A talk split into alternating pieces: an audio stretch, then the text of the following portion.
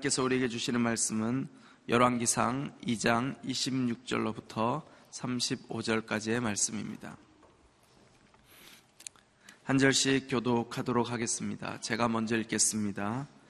제사장 아비아달에게 왕이 말했습니다. 내 고향 아나도스로 돌아가거라. 너는 죽어야 마땅하지만 내가 지금은 너를 죽이지 않을 것이다. 내가 내 아버지 다윗 앞에서 주 여호와의 궤를 메어 옮겼고 내 아버지의 고난의 때에 함께 했기 때문이다. 솔로몬은 아비아다를 여호와의 제사장직에서 내쫓았습니다. 이렇게 해서 여호와께서 엘리의 집안에 관해 실로에 사신 말씀이 이루어졌습니다. 이 소식이 요압에게도 전해졌습니다. 그는 압살롬 때는 반역에 가담하지 않았지만 아도니아 때는 가담했습니다. 요압은 여호와의 장막으로 도망쳐 재단에 뿔을 잡았습니다. 솔로몬 왕은 요압이 여호와의 장막으로 도망쳐 제단 곁에 있다라는 말을 들었습니다. 그러자 솔로몬은 여호야다의 아들 브나야를 보내며 말했습니다. 가서 그를 쳐라. 브나야가 여호와의 장막에 들어가 요압에게 말했습니다. 왕께서 나오라고 말씀하신다. 그러나 요압은 대답했습니다. 아니다. 나는 여기에서 죽겠다. 브나야가 왕에게 보고했습니다. 요압이 이러저러하게 대답했습니다. 그러자 왕이 브나야에게 명령했습니다. 그가 말한 대로 해 주어라. 그를 쳐서 죽여 묻어라. 그리하여 요압이 흘린 죄 없는 피를 나와 내 아버지의 집에서 씻어내어라. 여호와께서 요압의 피를 그 머리에 돌리실 것이다. 그가 내 아버지 다윗이 모르는 상황에서 자기보다 의롭고 난 두 사람, 곧 이스라엘 군 사령관인 내레 아들 아브넬과 유다 군 사령관인 예델의 아들 아마사를 쳐서 칼로 죽였기 때문이다. 그들의 피가 요압과 그 자손들의 머리에 영원히 돌아갈 것이다. 그러나 다윗과 그의 자손들과 그의 집과 그의 왕위에는 여호와의 평안이 영원히 있을 것이다. 여호야다의 아들 브나야가 올라가 요압을 쳐서 죽였습니다. 그런 광야에 있는 자기 집에 묻혔습니다.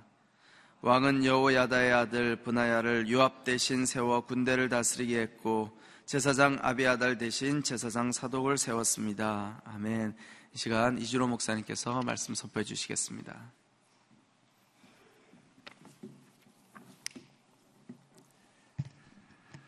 여러분 오늘 하루도 하나님의 충만한 은혜와 사랑이 함께하기를 축원합니다.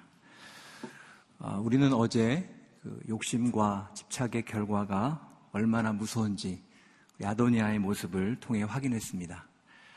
솔로몬이 왕이 된 이후에도 아, 그는 끊임없이 왕권에 대한 욕심을 버리지 못하고 음모를 꾸미죠. 겉으로는 화평의 모습으로 바세바에게 다가가 아비삭을 요구했지만 그러나 그것은 근동 지방의 간습처럼 아버지의 첩을 취함으로 자신만이 왕이 후계자라는 그런 명분을 얻고 후위를 도모하고자 하는 그런 음모였습니다. 하지만 솔로몬을 속일 수는 없었죠. 솔로몬은 이전에 아도니아와 했던 그러한 맹세대로 그의 악이 드러남으로 그를 죽이게 됩니다. 오늘 본문은 어제 본문과 연속, 연속선상에 있는 그런 사건입니다. 아, 본문을 들어가기 전에 오늘 아비아달과 요압을 왜 제거했을까? 그것이 일어난 이유가 무엇일까? 그것을 알 수 있는 단서가 어제 본문에 있습니다. 우리 어제 본문 2장 22절로 한번 돌아가 보겠습니다. 어제 본문 2장 22절을 우리 같이 한 목소리 읽겠습니다. 시작. 솔로몬 왕이 자기 어머니에게 대답했습니다. 왜 수냄 여자 아비삭을 아도니아에게 주라고 하십니까? 그가 제 형이니 그를 위해 이 나라라도 주라고 하시죠. 그와 제사장 아비아달과 수려아의 아들 요압을 위해서도 구하시죠. 22절을 보면서 추측할 수 있는 것은 어, 제 묵상했던 그 아도니의 음모가 단독 범죄가 아니었다라는 것을 우리는 알 수 있습니다. 마치 우리가 압살롬의 반역 뒤에 아이도벨이 있었던 것처럼 아도니아의 음모 뒤에는 아비아달과 요압이 있었다라는 것을 추측할 수 있습니다. 아마 아도니아의 처음 모반 이후에 솔로몬은 어, 이들을 경계하면서 일거수 일투족을 조사하고 그리고 감시했을 것입니다. 그러다가 이들이 음모를 꾸미고 있는 것이 솔로몬의 안테나에 잡힌 것이죠. 솔로몬은 이것을 계기로 어, 하나님의 나라를 이루어가는데 장애가 되는 방해가 되는 그러한 사람들을 제거합니다. 이거는 하나의 그냥 개인적인 사건인 것 같지만 어, 솔로몬이 특별히 그들을 언급 같이 언급한 걸 보면 아마 이 모든 상황들을 솔로몬은 알고 있었던 것 같습니다. 그러나 솔로몬은 이것을 단순한 정치적인 보복으로 하는 것이 아니라 하나님의 공의의 실현으로 이것을 진행하고 있었다라는 것입니다. 그 첫 번째 대상이 제사장 아비아달이었습니다. 우리 26절, 27절 한번 같이 읽겠습니다. 26절, 27절 시작. 제사장 아비아달에게 왕이 말했습니다. 내 고향 아나도스로 돌아가거라. 너는 죽어야 마땅하지만 내가 지금은 너를 죽이지 않겠다. 내가 내 아버지 다윗 앞에서 주 여호와의 계를 메고 옮겼고 내 아버지의 고난의 때에 함께 했기 때문이다. 솔로몬은 아비아다를 여호와의 제사장직에서 내쫓았습니다. 이렇게 해서 여호와께서 엘리의 집안에 관한 실로에서 하신 말씀을 이루, 이루, 이루졌습니다. 이 정치적인 관점에서 보면 그는 당연히 죽어야 마땅할 사람이었습니다. 솔로몬 입장에서 두 번이나 아비아달의 음모에 참여한 사람이기 때문에 그렇습니다. 그러나 솔로몬은 이 아비아달을 죽이지 않고 파면해서 고향으로 돌려보냅니다. 이 솔로몬의 사면에 대한 원어적인 표현을 보면요. 이 영구적인 선언에 가깝습니다. 이것은 이 일로 내가 아비아들을 처벌하는 일이 이제는 없을 것이다. 라는 그러한 고백과 같은, 선언과 같은 그러한 말씀입니다. 이러한 관대한 처분은 요압과 시무이와 비교해 보면요. 굉장히 특별한 조치입니다. 그럼 왜 솔로몬이 유독 아비아다를 죽이지 않고 제사장직을 파면하는 정도로 그리고 귀향을 보내는 정도로 이것을 관대하게 처리한 것일까? 우리가 오늘 처리 과정을 보면요.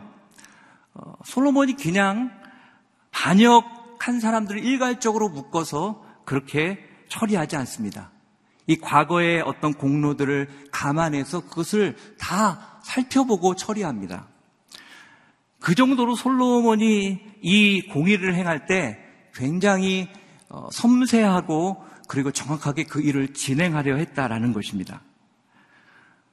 아비아달 제사장에게 솔로몬이 행한 이 어떻게 보면 관대한 그 마음은 사실은 그가 과거에 아비아달이 했던 그 모습 하나하나를 어, 자세히 평가한 결과라는 것입니다.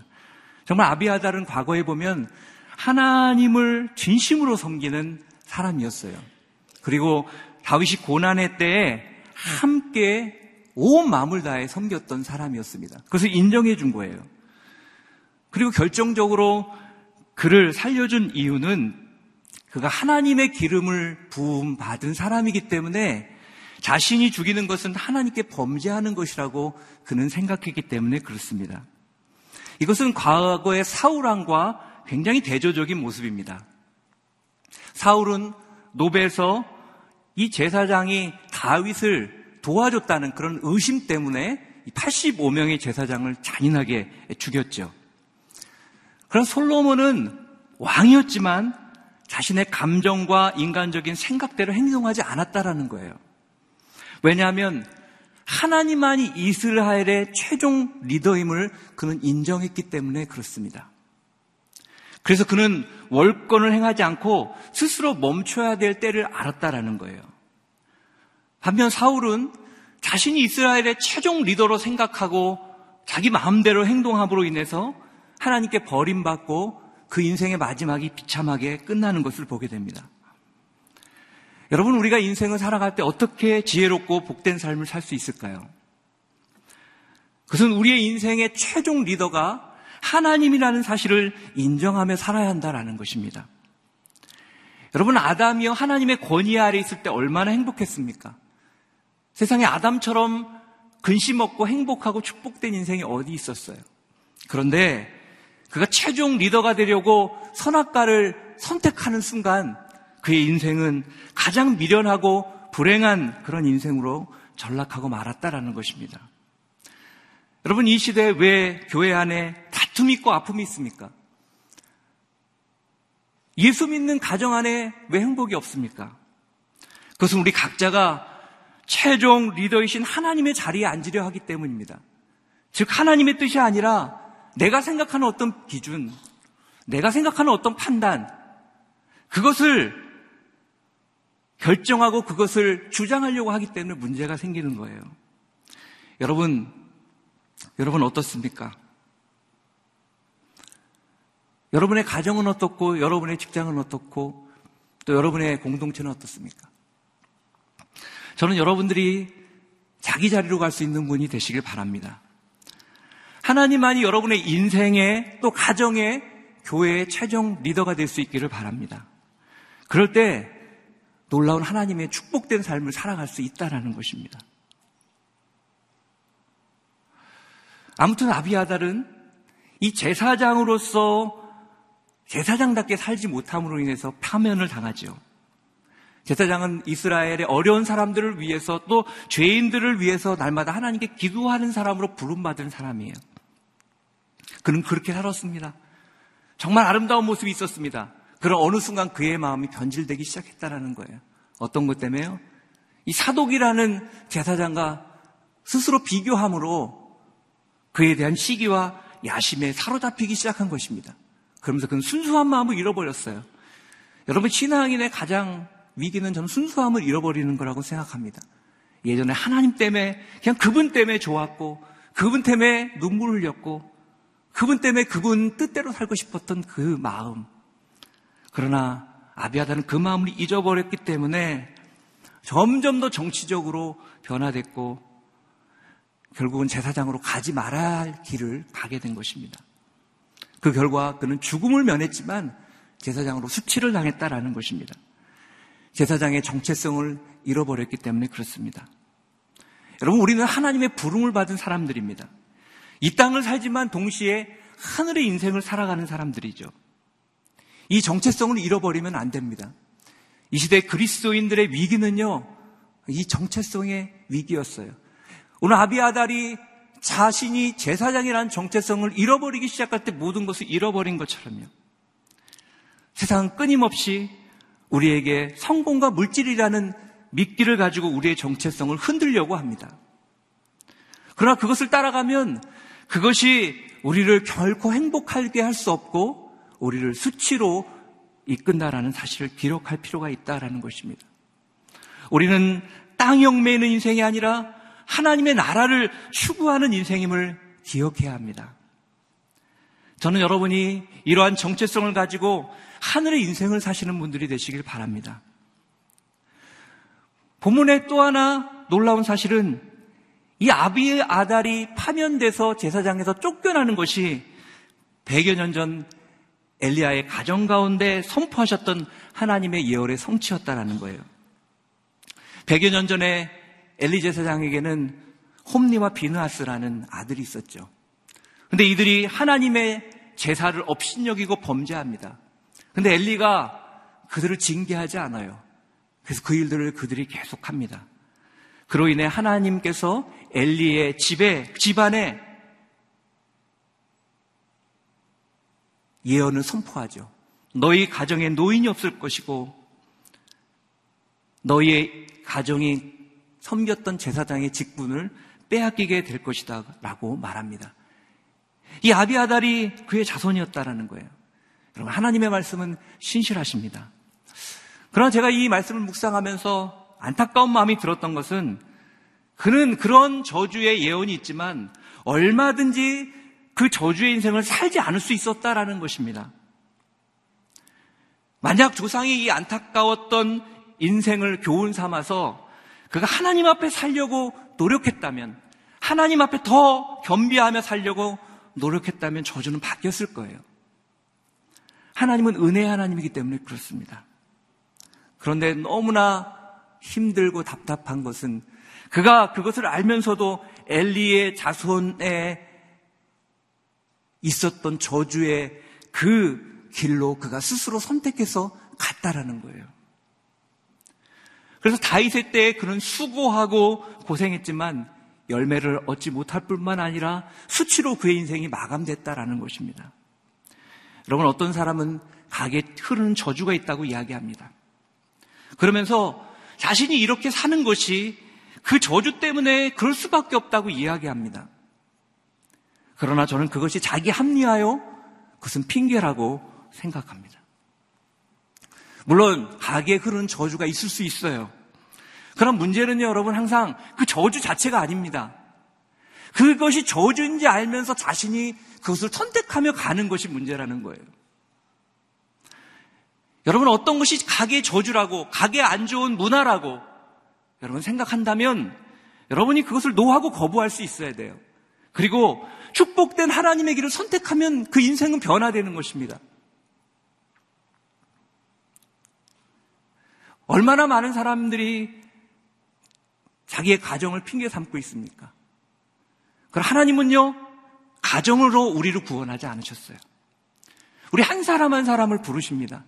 하나님 나를 하시는 거지 우리 가정을 하시는 것이 아니에요. 우리 가게에 그런 안 좋은 저주가 흐른다고 할지라도 어떤 가정에는 정말 술 취함에 그런 흐름이 흘러갈 수도 있어요. 가정의 다툼이라는 흐름이 흘러갈 수 있어요. 그러면요, 본인이 술 취하지 않으면 되는 것입니다. 더 마음에 그 마음을 가지고 우리 가정은 그 저주를 끊고 하나님을 경외하는 가정으로 만들면 되는 것입니다. 근데 안타깝게도 자신도 그것을 똑같이 답습하고 가는 그러면서 그것이 가게의 저주 때문이냐 이야기하는 그런 모습을 보게 되는 것이죠. 저는 여러분들이 가게에 흐른 저주가 있다면 그것을 하나님의 은혜로 바꾸시는 분이 되시길 축원합니다. 훗날 아비아델의 고향 아나도에서 유다가 정말 무너지는 그 최후를 목격한 하나님의 마음을 푼 선지자가 있었어요. 바로 예레미야입니다. 예레미야는 아나도 제사장 출신의 아들이었습니다. 그는 하나님의 마음으로 예루살렘에 대해서 경고하고 회개하고 돌이치지 않으면 실로의 엘리의 집안처럼 그렇게 버림받을 것이라고 이스라엘 사람들에게 예언한 사람입니다. 여러분 그가 누구인지 아십니까? 예레미야가 누구인지 아십니까? 그가 아비아달의 자손이요 엘리의 후손이었다라는 것입니다. 그는 하나님의 길을 선택함으로 조상의 흐르는 그 저주를 끊고 하나님 앞에 귀하게 쓰임 받는 인생이 되었다라는 것입니다. 우리가 무엇을 보느냐, 무엇을 선택하느냐에 따라 우리가 하나님의 안에 있다면 우리는 다, 완전히 다른 그런 인생을 향해 갈 수 있는 것입니다. 혹시 여러분의 가정에 흐르는 저주가 있다고 여러분 생각합니까? 그러면 저는 여러분들이 하나님의 길을 선택함으로 예레미야처럼 그 저주의 흐름을 여러분의 가정의 축복의 흐름으로 바꿀 수 있는 분들이 되시길 축원합니다. 두 번째 정리의 대상은 요압이었습니다. 우리 28절을 한번 같이 읽겠습니다. 28절 시작. 그 이 소식이 요압에게도 전해졌습니다. 그는 압살롬 때는 반역에 가담하지 않았지만 아도니아 때는 가담했습니다. 요압은 여호와의 장막으로 도망쳐 재단의 뿔을 잡았습니다. 우리 29절 듣겠습니다. 솔로몬 왕은 요압이 여호와의 장막으로 도망쳐 재단 곁에 있다라는 말을 들었습니다. 그러자 솔로몬은 여호와의 아들 분하야를 보내어 말했습니다. 가서 그를 쳐라. 솔로몬에 의해서 아도니아가 죽고 여호야다가 파면당했다는 소식이 요압에게도 들렸습니다. 그러자 그는 우리가 모의한 것이 들통났구나라는 것을 직감하고 누구도 뭐라 하지 않았는데 그런 장막으로 도망갑니다. 그리고 그 뿔을 붙잡았습니다. 학자들에 의하면은 이 재단 뿔을 잡는 순간 정말 적절한 재판 과정에서 그가 유죄로 증명될 때까지 그를 보호하는 그러한 모습이 그런 관습이 있었다고 합니다. 그러나 요압 장막으로 도망가서 재단에 뿔을 잡은 이 요압 그 보고를 들은 솔로몬은 분하를 보내서 그를 죽이도록 명령을 합니다. 왜 솔로몬은 이 정당한 재판 절차도 없이 그를 죽였을까요? 솔로몬이 누구보다 지혜롭고 이 일을 행함에 있어서 누구보다 공의롭게 이 일을 처리하려고 하고 있는 그런 상황이었습니다. 그러나 그럼에도 불구하고 왜 그는 아무 재판 절차 없이 요압을 죽인 것일까요? 요압을 죽인 이유에 대해서 오늘 본문에 보면요. 그것이 반역에 대해서 그런 것이라는 말은 하나도 나오지 않습니다. 그가 반역했기 때문에 그를 죽였다라고 기록하고 있지 않아요. 이것으로 볼 때 요압을 죽인 이유가 자신의 정권에 위협이 되기 때문에 그를 죽인 것이 아니라는 것입니다. 솔로몬은 그를 죽인 이유에 대해서 이렇게 이야기하죠. 우리 31절에서 우리 33절까지 같이 한번 읽겠습니다. 31절부터 33절 시작. 그러자 왕이 분하야에게 명령했습니다. 그가 말한 대로 해 주어라. 그를 쳐 죽여 묻어라. 그리하여 요압이 흘린 죄 없는 피를 나와 내 아버지 집에서 씻어내어라. 여호와께서 요압의 피를 그 머리에 돌리실 것이다.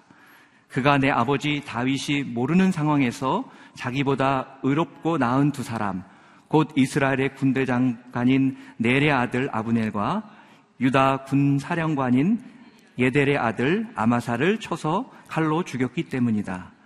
그들의 피가 요압과 그 자손들의 머리에 영원히 돌아갈 것이다. 그러나 다윗과 그 자손들과 그의 집과 그의 왕위에는 여호와의 평안이 영원히 있을 것이다. 그 이유가 무엇이라고 얘기합니까? 죄 없는 자의 피를 흘렸기 때문이라고 분명히 얘기하고 있어요. 즉, 오랜 세월 동안 실현되지 않았던 하나님의 공의가 지금 실현되고 있는 것이라고 이야기합니다. 요합은 과거의 전쟁의 때가 아닐 때 개인적인 어떤 감정과 자기 어떤 위치를 계속해서 유지하기 위해서 아브넬과 아마사를 암살합니다. 싸운 것이 아닙니다. 죽인 것입니다. 이건 살인입니다. 이 당시에 이것은 만인들이 알고 있는 명백한 사실이었기 때문에 고의적으로 그가 그들을 죽였다라는 것을 모두가 알고 있기 때문에 재판을 할 이유조차 없이 처단한 것입니다. 여러분, 회개하지 않은 죄는요, 결코 사라지지 않는다는 거예요. 그래서 인생의 걸림돌이 된다는 거예요. 그것이 나타나지 않을 수 있습니다. 그것이 누구도 모를 수 있습니다. 그러나 해결되지 않은 죄는 반드시 문제가 된다라는 것이죠. 그러므로 우리가 해결하지 않는 우리 인생에 혹시 죄의 문제가 있다면 오늘 하나님 앞에 그 죄의 문제를 간절히 회개함으로 해결할 수 있기를 바랍니다. 죄는요, 없어짐이 없습니다. 죄는 어떻게 없어져요? 죽어야 없어지는 것입니다. 우리의 죄를 사하기 위해서 그래서 예수께서 이 땅에 오셔서 우리를 위해 죽어주신 것이 아닙니까? 지금 우리의 죄의 근원은 끊어졌지만 여전히 우리는 주님 앞에 우리의 죄를, 우리의 연약함을 고백해야 하는 것입니다. 또 하나님은 악인 행위를 기억하고 계시다라는 거예요. 그리고 심판하십니다. 세상에서 보면요, 정말 악한 사람인데 법망을 잘 피해가면서 오히려 잘 사는 것을 보게 될 때가 있습니다. 그때 우리는 원망스럽죠. 어떤 분이 저에게 그런 어려운 마음을 얘기하시는 것을 들은 적이 있습니다. 어떤 재판에 걸렸는데 정말 나쁜 사람이라는 거죠. 본인이 원하지 않는데 어떤 이게 잘못해서 사기를 당한 거예요. 그것 때문에 큰 자기가 살 집 전세금을 날리는 상황이고 계속해서 달라고 해도 안 주고 재판에도 안 준다는 거예요. 근데 이상하게 재판은요. 그 사람이 이긴다는 거죠. 그러니까 너무나 마음이 아프다라는 거예요. 여러분, 우리도 그런 일을 때로 겪지 않습니까? 그런데 중요한 것이 있어요. 하나님은 그 모든 악인의 행위를 기억하고 계시다라는 것입니다. 그리고 하나님은 공의한 하나님이시며 반드시 그 공의를 세상 가운데 드러낼 때가 있다라고 성경은 말씀하고 있다라는 거죠. 오늘 우리는 보았습니다. 엘리 제사장에게 선언한 그 예언의 선언이 오늘 100여 년이 지난 이 순간에 아비아달에게 드러나고 있는 것을 우리는 보았습니다. 이처럼 주님이 공의로우시고 그것을 심판하시겠다 한 말씀은 결코 묻히지 않습니다. 사라지지 않습니다. 그리고 반드시 우리의 억울함을 신원하시는 우리를 기쁨으로 회복하게 하시는 그런 날이 올 것입니다. 사랑하는 성도 여러분, 오늘 우리가 살아가는 시대 가운데 우리는 어떤 모습으로 이 땅을 살아가고 있습니까? 혹시 내가 모든 것을 판단하고 결정해야 된다는 부담감 가운데 갈등하고 때로 잘못된 이기적인 판단 때문에 여러 가지 어려움을 주고 있지는 않습니까? 여러분 그 순간에 우리는 기도해야 됩니다. 하나님, 내 인생의 최종 리더는 주님이십니다. 내 마음이 아니라 하나님의 뜻이 무엇인지를 분별하며 나아갈 수 있도록 도와주십시오라고 기도해야 되는 것입니다. 그리고 그런 삶을 살기 위해 중요한 것은 내가 누구인지 아는 것입니다. 여러분, 우리는 우리가 누구인지 모름으로 이 땅에서 너무나 연약하게 살 때가 많아요. 너무 자기 자신을 약하게 보고 세상에서 자기 자신을 너무나 연약한 자로 포기하는 경우가 많습니다. 그러나 중요한 것은 우리는 하나님이 세우신 사람이라는 거예요. 우리는 왕 같은 제사장이라는 거예요. 그분의 소유된 백성이라는 거예요. 여러분, 소유라는 건 무엇입니까? 도장을 찍는 것입니다. 인침입니다. 예전에 여러분, 종들은 인을 쳤어요. 그 종은요, 아무나 건드릴 수가 없었어요. 왕의 종은요, 더군다나 아무나 건드릴 수가 없었습니다. 그때 그 종은요, 일하는 종이고, 인격도 없는 종이고, 주인이 마음대로 하는 종이지만, 우리는 주님의 인친을 받은 우리는 그 누구보다 우리를 사랑하시고 우리의 인격을 존중하시고 우리를 세워주시는 분이라는 사실을 기억할 필요가 있습니다. 그러므로 세상에 담대하게 우리가 믿음으로 살아가는 것입니다. 오늘 우리는 하나님이 우리와 지금도 함께 한다는 사실을 다시 한번 기억해야 합니다. 그러므로 하나님 앞에 살아가십시오. 혹시 우리 안에 무슨 하나님 모시 합당하지 않은 모습이 있다면 숨겨진 모습이 있다면 그것을 고백하십시오. 그리고 공의로운 하나님께서 모든 것을 하나님의 뜻 가운데 이루실 것이고 하나님께서 하나님의 공의를 드러내실 것이라는 사실을 믿음으로 우리가 더 우리 마음 안에 억울함이 아니라 분노가 아니라 하나님이 주시는 평강이 여러분 한 분 한 분 마음 안에 부어지시기를 주님의 이름으로 축원합니다. 기도하겠습니다. 오늘 말씀을 기억하며 기도하기를 원합니다. 우리가 첫 번째 기도하기를 원하는 것은 하나님 아버지 우리 인생에 또 우리 삶의 최종 리더는 주님이심을 고백합니다. 내가 살아가는 모든 관계 속에 그 모든 것의 주인은 주님이심을 그것의 결정권자는 주님이심을 고백합니다. 우리가 살아가면서 왜 갈등이 생기고 교회 안에 분열이 생기고 우리 공동체 안에 어려움이 있습니까? 우리 가정에 다툼이 있습니까? 우리가 하나님이 리더라는 것을 잊고 나의 생각을 강요하려고 하기 때문에 그렇습니다. 이 시간 한번 기도할 때는 하나님 우리 가정의 리더는 주님이세요. 내 인생의 리더도 주님이십니다. 하나님 내가 결정권을 주께 드립니다. 주님이 나의 인생을 다스려 주십시오. 나의 인생을 새롭게 하여 주십시오. 내 인생 가운데 지금 어그러져 있고 고통 가운데 있는 삶이 있다면 하나님 그것이 주의 주권 가운데 변화되게 하여 주시옵소서. 주님 내 인생을 붙들어 주시옵소서. 또 한 가지 기도하기 원하는 것은 하나님 이 땅에 살아가면서 오늘 아비하달이 자신이 제사장이라는 사실을 잊기 시작할 때 그의, 문, 그의 인생이 수치로 간 것처럼 우리가 하나님 이 땅 가운데 하나님의 영광이 되기를 원합니다. 그러기 위해서 하나님 내가 누구인지 알기를 원합니다. 오늘 우리 인생 가운데 주님이 주시는 그 정체성이 회복되게 하여 주시옵소서.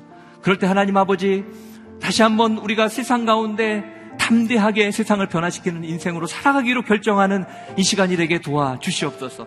하나님 오늘 이 시간 우리 인생 가운데 다시 한번 새 힘과 생명을 주시고 주님을 붙잡고 살아가는 축복이 우리 가운데 부어지게 하여 주시옵소서. 이 시간 통성으로 기도하며 나가도록 하겠습니다. 기도하겠습니다. 사랑하시는 하나님 아버지 감사와 찬양을 올려드립니다. 오늘 말씀을 통해서 하나님 아버지 우리가 이 땅을 살아갈 때 어떻게 지혜롭게 살아가야 되는지 깨닫게 하시니 감사합니다. 그렇습니다. 오늘 솔로몬이 왜 지혜로운 사람이었습니까? 그는 자신이 가야 될 부분을 알았습니다. 멈춰야 될 부분을 알았습니다. 왜입니까? 그는 자신이 왕이지만 자신보다도 위대한 왕이 있다라는 것을 그는 인정했기 때문에 그렇습니다. 하나님 우리가 세상 살아가면서 우리가 해야 될 때와 멈출 때를 분별하는 지혜로 락하여 주시옵소서. 그것을 넘어섬으로 인해서 때로는 교회가 어렵고 가정이 어렵고 공동체가 어려워질 때가 있습니다. 나의 판단은 틀릴 수 있는데 나의 판단이 이기적일 수 있는데 그것이 하나님의 결정처럼 주장함으로 갈등이 있었던 많은 모습들이 있었음을 고백합니다. 내가 그러한 사람이었음을 고백합니다. 주님 용서하여 주시고 하나님만이 나의 최종 리더임을 인정하고 나의 자리로 돌아가 주님을 바라보는 축복이 부어지게 하여 주시옵소서. 하나님 이 땅을 살아갈 때 우리 안에 하나님의 자녀라는 분명한 정체성을 회복시켜 주셔서 하나님 오늘 아비 아달이 그 멋진 인생을 살았던 그가 하나님이 주신 정체성을 잃어버리기 시작할 때 하염없이 무너지고 가지 말아야 될 길을 감으로 오늘 파면당해서 낙향하는 모습을 보게 됩니다.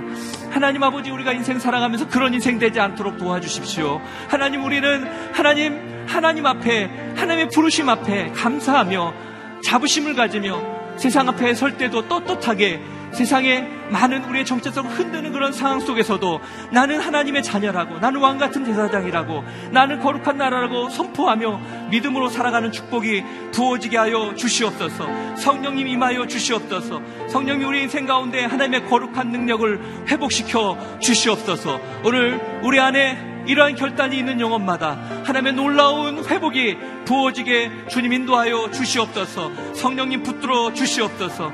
할렐루야 주님을 찬양합니다. 한 번 더 기도할 때 엘리 제사장에게 주었던 그 저주의 예언 그것은 분명한 하나님의 예언이었습니다. 그러나 아비아달이 오늘 그런 선택을 하지 않고 오히려 그 예언 때문에 하나님 앞에 살았다면 아마 그 저주는 변화되었을 것입니다. 하나님은 사랑의 하나님이기 때문에 그렇습니다. 하나님은 우리를 위해서 우리를 너무 사랑하셔서 예수 그리스도를 보내주시는 분이시기 때문에 그렇습니다.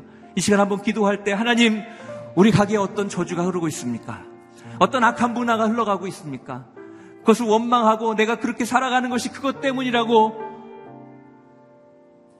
이야기하는 인생이 아니라 그 저주를 축복으로 변화시킬 수 있는 인생이 되게 하여 주시옵소서.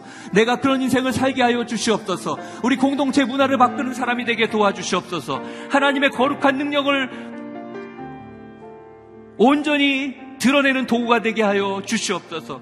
오늘 하나님 아버지 요압의 연약함을 보게 됩니다. 하나님 그 죄는 묻히지 않습니다. 그는 하나님의 공의 하나님이라는 것을 있고 살 수 있다고 생각했을지 모르지만 하나님의 공의는 반드시 드러났습니다. 그러므로 하나님 우리 안에 숨겨진 죄가 있다면 오늘 고백하오니 용서하여 주시고 해결되게 하여 주시옵소서. 세상 살면서 악한 일들을 볼 때 그것이 흥행하는 것을 바라볼 때 분노가 있습니다. 그러나 오늘 하나님의 신원의 때를 기대함으로 그 하나님을 믿음으로 우리 안에 평강의 마음이 부어지게 하여 주시옵소서. 다시 한번 주님 앞에 기도하며 나가도록 하겠습니다. 기도하겠습니다. 사랑하신 하나님 아버지, 오늘 정말 안타까운 아도니아 아, 아, 비아달의 모습을 보게 됩니다. 아도니아의 길을 따라서 정말 저주의 길을 따라 함께 가는 제사장의 모습. 하나님, 그것은 엘리 제사장에게 준 하나님 아버지, 하나님의 예언이었지만 그가 그것을 알면서도 그 길을 가는 그 연약한 모습을 바라보며 하나님 안타까움을 느낍니다. 하나님, 우리의 가게 가운데 흐르는 안 좋은 문화가 있고 저주가 있습니다. 그러나 그것이 저주라고만 원망하는 인생이 아니라 그것을 하나님, 하나님의 마음으로 그것 때문에 더 하나님께 가까이 감으로 그것을 축복으로 바뀌는 인생이 우리의 인생이 되게 하여 주시옵소서. 그러므로 우리 가게에 흐르는 저주가 있다면 떠나가게 하여 주시옵소서. 우리 가정에 주님께 합당하지 않은 문화가 있다면 변화되게 하여 주시옵소서. 내가 기도함으로 내가 그렇게 살아감으로 그러한 놀라운 역사들이 나타나게 하여 주시옵소서. 하나님 아버지 숨겨진 죄는 없음을 오늘 깨닫게 하시니 감사합니다. 하나님 아버지 우리 안에 숨겨진 죄들이 있다면 주님 하나님 앞에 나가 회개함으로 해결하게 도와주시고 우리 삶 속에서 정말 억울한 일 당하고 악한 사람이 잘 되는 것을 바라보며 분노하는 마음이 있다면 이제 그 모든 것을 아시고 반드시 심판하실 하나님을 믿음으로 우리 마음속에 평강이 놀라운 평강이 부어지게 하여 주시옵소서. 하나님 오늘 삶을 살아갈 때 우리 인생을 붙들어 주시고 정말 하나님이 붙들어 주시는 거룩하고 온전한 인생으로 우리가 살아가기로 결단하는 축복이 부어질 수 있도록 성령님 우리 가운데 임하여 주시옵소서, 역사하여 주시옵소서, 우리 인생을 새롭게 하여 주시옵소서, 거룩한 하나님의 길로 인도하여 주시옵소서. 사랑하시는 하나님, 오늘 아비아달과 요압의 모습을 보면서 또 이들을 처리하는 솔로몬의 모습을 보면서 우리가 이 땅을 어떻게 살아가야 되는지 깨닫게 하시니 감사합니다. 하나님 그렇습니다. 우리가 이 땅에 살 때 우리 인생의 최종 리더가 우리 하나님임을 인정하는 지혜로운 인생 살아가게 축복하여 주시옵소서. 하나님, 우리를 물질과 또 성공이라는 것으로 우리의 정체성을 흔드는 시대에 살고 있습니다. 우리가 더 분명한 정체성을 가지고 세상을 변화시키는 인생이 되게 도와주시고 이 땅에 살아가면서 가정을 탓하는 가정의 문화를 탓하는 인생이 아니라 그것을 축복으로 변화시키는 그런 복된 인생이 되게 그런 예레미야와 같은 인생이 될 수 있도록 기름 부어 주시옵소서. 혹시 우리 안에 숨겨진 죄가 있다면 이 시간 고백할 때 하나님 용서하여 주시고 하나님의 정의가 하나님의 공의가 드러난다는 것을 믿음으로 말미암아 분노가 아니라 평강의 인생을 살아가는 우리 모두가 될 수 있도록 성령님 기름 부어 주시옵소서. 이제는 우리 구주 예수 그리스도의 은혜와 하나님 아버지의 그 크신 사랑과 성령님의 교통 함께 하심의 은혜가 하나님만이 나의 인생의 최종 리더임을 고백하며 아름다운 주님의 사람으로 이 땅을 변화시키며 이 땅의 축복과 통로가 되며 하나님 앞에 영광 올려 드리며 나아가기를 소망하는 사랑하는 성도들 머리머리 위에와 그 삶과 모든 기도 제목 위에 이제로부터 영까지 함께 하시기를 간절히 축원하옵나이다. 아멘.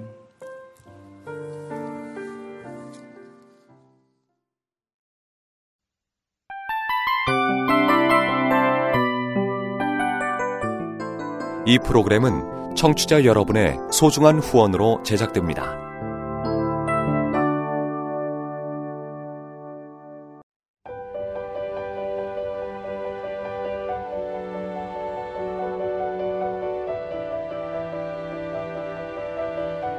세상에는 수많은 교회들이 있지만 더 깊이 있는 말씀 강해를 찾기 위해 크기로만 교회를 선정하지 않습니다. 보다 좋은 영적 콘텐츠를 더 많이 나누기 위해 방송비를 받지 않습니다. 1년 365일 복음만 전하고 싶어서 우리는 광고를 하지 않습니다. 온누리의 복음을 땅끝까지 CGN TV와 함께 땅끝 성교사가 되주세요